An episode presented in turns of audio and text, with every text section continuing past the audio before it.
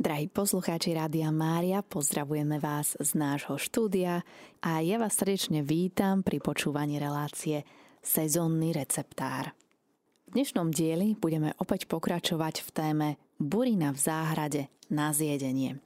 Sice názov Burina v záhrade nám skôr evokuje niečo negatívne, ale musíme povedať, že naozaj práve tieto rastlinky plnia mnohé významné úlohy a funkcie – sú napríklad potravou pre hmyz, bránia pôdnej erózii, tienia zeminu, prevzdušňujú ju, prípadne ju obohacujú o rôzne živiny. Z viacerých sa dá pripraviť napríklad výluch na hnojenie. Mnohé druhy, ktoré preniknú do záhrady, poslúžia ako indikátory. Rastú napríklad len na pôdach bohatých na živiny, alebo naopak na tých chudobnejších, čo signalizuje, že pôda je už veľmi ubitá, zničená. Pozorovaním spontánne rastúcej flóry môžeme aj bez odobratia vzorky zistiť, aká je kvalita pôdy v našej záhrade. Ak v nej napríklad rastie prhľava, naznačí nám to, že netreba dodávať do pôdy dusík. Prekvapivo veľa rastlín, ktoré osídľujú záhradu z vlastnej iniciatívy, možno znamenito využiť ako divorastúcu zeleninu, čo je neoceniteľný bonus. Ich gastronomické zužitkovanie sa ponúka najmä v tom čase, keď je, v záhradne, keď je záhradnej zeleniny už pomenej. Výhody sú zjavné. Jedle rastliny nám v záhrade rastú bez veľkej námahy a opatery. Zatiaľ, čo sa snažíme dopestovať zeleninu a bránime ju pred všemožnými škodcami, práve tieto spontánne rastúce rastliny a ich sa väčšinou slimáky ani nedotknú, takže zostávajú robustné a veľmi zdravé. Navyše sú stále dostupné na využitie v kuchyni ako čerstvý zdroj vitamínov. Divé rastliny majú čo ponúknuť, aj pokiaľ ide o chuť, nedajú sa kúpiť v supermarkete. Napríklad zádušníku sa chuťovo nič nevyrovná a čerstvé výhonky chmelu nezoženieme za žiadne peniaze na svete. Milí poslucháči, to je teda charakteristika buriny, ktorú vieme využiť v našej gastronomii, ktorú vieme teda využiť práve na zjedenie. Aj v dnešnej relácii sezónny receptár budeme postupovať podľa knihy Burina na zjedenie a takisto aj z internetových zdrojov, napríklad zdravopedia.sk. Dnes sa opäť pozrieme na isté druhy buriny, ktorú takisto môžeme využiť aj v našej kuchyni a začneme kapsičkou pastierskou. Kapsička pastierska pôsobí krehko a neškodne a snaží sa nás získať svojimi roztomilými plodmi, ktoré má v tvare srdca pripomínajú kapsy pastierov, podľa toho dostala aj názov. V skutočnosti predstavuje konkurenciu pre zeleninové kultúry, ktorú treba brať vážne. Ak si v prírodnej záhrade vysejeme kvetinovú lúku, zaručene sa zamieša medzi pozvaných hostí. Táto drobná rastlinka je nesmierne plodná a v priebehu roka dokáže vytvoriť niekoľko generácií semien. Obľubuje slnko a dáva prednosť pôdam bohatým na živiny. Zameniť sa dá len s rovnako jedlým peniaštekom roľným. Kapsička pastierska vyrastá do výšky 5 až 40 cm a do šírky 20 cm. Má biele jednoduché kvety, ktoré majú len 3 mm, kvitne takmer celoročne a na vrchole bíle sa tvorí strapec kvetov, zatiaľ čo pod ním dozrievajú šešuľky. Plody sú trojuholníkové, srdcovité, má prízemnú rúžicu, tvoria ju úzke perovito delené listy. Horné listy sú malé, objímajúce stonku a má hlboké korene. Je to ročná alebo dvojročná rastlina. Túto rastlinku možno využiť aj teda, ako sme spomínali, v našich kuchyniach svojou chuťou pripomínajú žeruchu a na jar ich možno použiť ako prísadu do šalátov alebo ako špenát. Jedle sú aj korene, s chuťou pripomínajú zázvor. Čo sa týka účinkov, teda pozitívnych účinkov kapsičky pastierskej pre naše zdravie, tak to je napríklad to, že zastavujú z nej teda zastavujú krvácanie pri krvácaniach maternice, pri močení krvi, pri krvácajúcich hemoroidoch, takisto pri krvácajúcich poraneniach, žalúdočnom a črebnom krvácaní a takisto aj pri krvácaní z nosa. Znižuje tiež krvný tlak, pomáha teda pri hypertónii, zosilňuje vzťahy maternicového svalstva a preto by sa kapsička pastierska nemala jesť počas tehotenstva, pretože môže vyvolať predčasné kontrakcie. Takisto stiahuje periférne krvné vlásočnice, čistí krv a rozpúšťa vápenaté usadeniny v krvných cestách, čím je osožná pri chorobách srdca a krvného obehu. Patrí aj medzi najúčinnejšiu bylinu proti kôrnateniu ciev. Podporuje látkovú premenu, priaznivo vplýva na pečeň, slezinu a močové ústrojenstvo. Tinktúra z tejto rastlinky je výborná na boľavé svaly a klby – Čerstvú šťavu môžeme nakvapkať napríklad pri zápale ucha. Čo sa týka zberu kapsičky pastierskej, tak nadzemnú časť kapsičky zbierame v čase kvitnutia, čo je apríl až september a sušíme ju v tieni pri teplote 40 stupňov. Milí poslucháči Rádia Mária, sme opäť s vami a v Rádiu Mária si môžete práve v tejto chvíli vypočuť reláciu Sezónny receptár, kde sa opäť zaoberáme burinami na zjedenie. Tentokrát sme si pripomenuli kapsičku pastiersku. Povedali sme si o tom, ako vyzerá, a aké má účinky na naše zdravie. A v tejto chvíli nás čaká jeden krátky, ale veľmi jednoduchý receptík, ktorý môžete vyskúšať aj vy u vás doma. Je to sledový šalát z kapsičky pastierskej.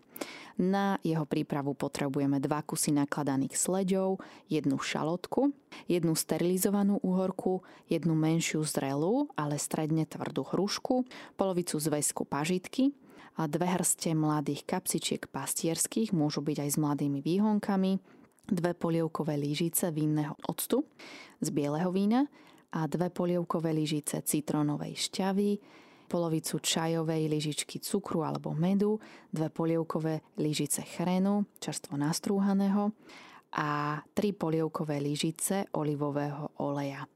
Samozrejme potom podľa chuti dochutíme solou a menšou hlavičkou čakanky.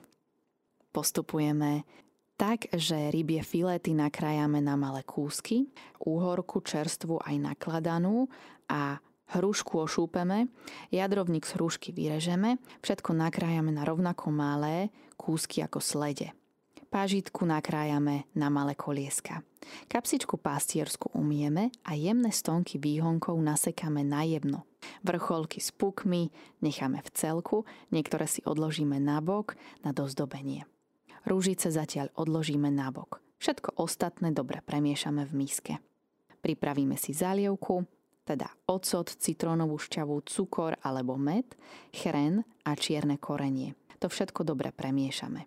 Pomaly prilievame olej a vidličkou vyšľahávame krémovú zálievku.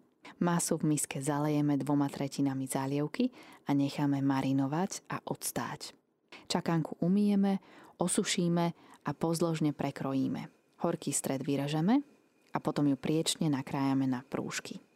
Kapsičku pastiersku zmiešame s čakánkou, zvyšnú zálievku trochu osolíme a ešte dochutíme.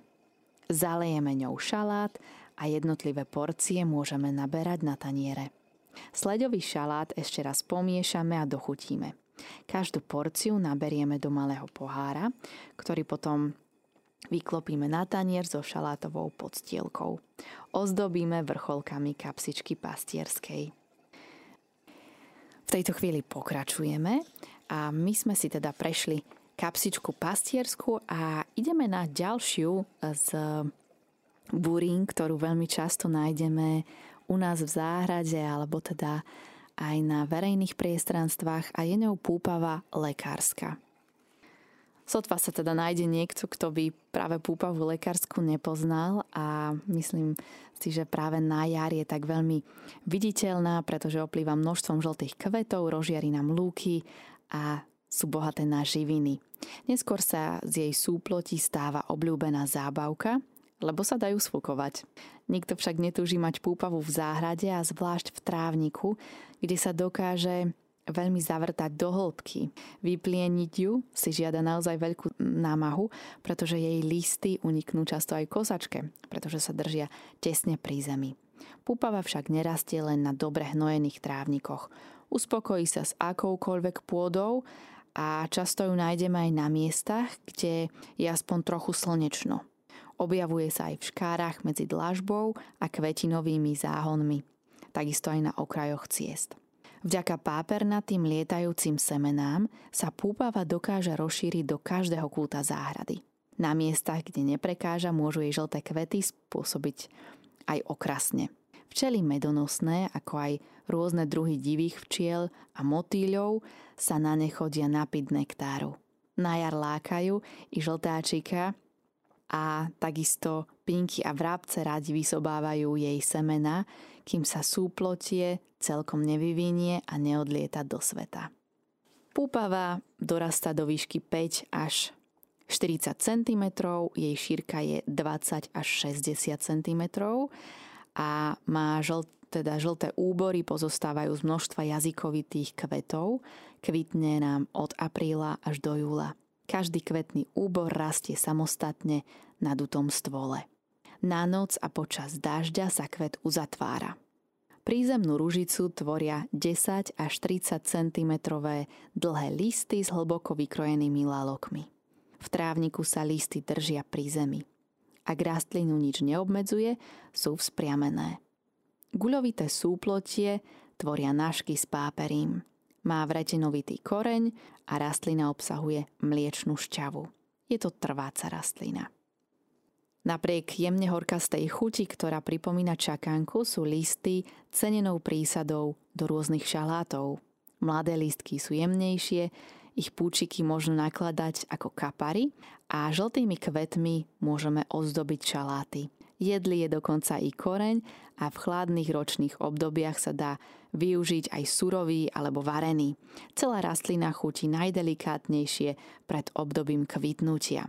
Ale pozor, musíme si dávať pozor teda na to, že konzumácia pri veľkého množstva púpavy môže viesť aj k podráždeniu žalúdka. Mliečná šťava zriedkavo vyvoláva kontaktné alergie. Púpava by sa nemala jesť pri ťažkostiach so žlčovodmi a črevami. Poďme si teraz povedať niečo o pozitívnych účinkoch púpavy lekárskej na naše zdravie. Púpava lekárska sa používa ako podpora obrany schopnosti.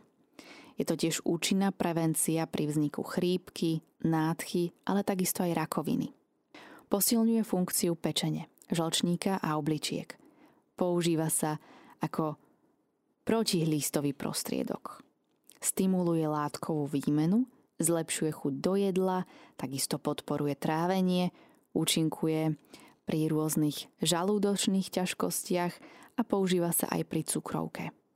Spevňuje spojovacie tkaniva a dobre účinkuje pri artróze a dne. Okysličuje a prečistuje krv a má antiseptické a detoxikačné účinky. Pri púpave zbierame celú rastlinu, teda kvety, listy, vňať aj korene. Korene rastliny zbierame na jeseň, keď listová ružica začne schnúť. To je teda v čase septembra a októbra alebo na jar v marci. Na jeseň korene obsahujú viac liečivých látok. Všetko sušíme v tieni a pri teplote do 50 stupňov. Drahí poslucháči Rádia Mária, Relácia sezónny receptár sa pomaly chýli ku koncu. Počúvate diel, ktorý je zameraný na burinu v záhrade na zjedenie. Povedali sme si niečo o kapsičke pastierskej, takisto o púpave lekárskej a dnešný diel zakončíme jedným receptom na púpavový šalát s vajíčkom a cesnakovými krútónmi. Keď si chceme pripraviť práve tento púpavový šalát s vajíčkom a cesnakovými krútónmi, tak e, máme tu takú zaujímavú radu. Listy otrhajte ešte pred vykvitnutím. Budú mať jemnejšiu chuť. Oberte aj malé puky a vmiešajte ich do šalátu. Čas na prípravu je 30 minút a na 4 porcie budeme potrebovať 50 g masla, 1 strúčik cesnaku, 8 plátkov bagety, 4 vajcia, trochu pažítky, 4 polievkové lyžice vinného octu z bieleho vína, 6 polievkových lyžíc oleja, polovicu e, čajovej lyžičky stredne pikantnej horčice, štipku cukru, soľ, čierne korenie a hrste malých mladých lístkov púpavy. Rúru nahrejeme na 180 stupňov a dáme horný a dolný ohrev. Na veľkej rozpálenej panvici si rozpustíme maslo.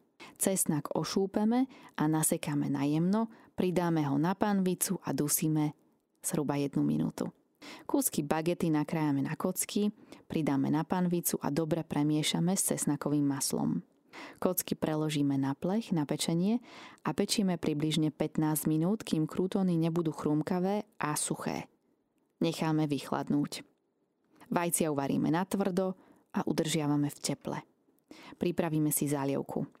Pažitku opláchneme a nasekáme na jemno.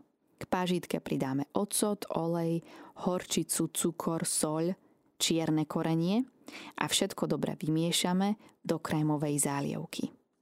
Lístky púpavy marinujeme v polovičnom množstve pripravenej zalievky a naberieme ich na 4 taniere. Ešte teplé vajíčko nakrájame na plátky, poukladáme na tanier a zalejeme zvyšnou zálievkou. Šalát posypeme krútónmi a nahrubo pomletým čiernym korením.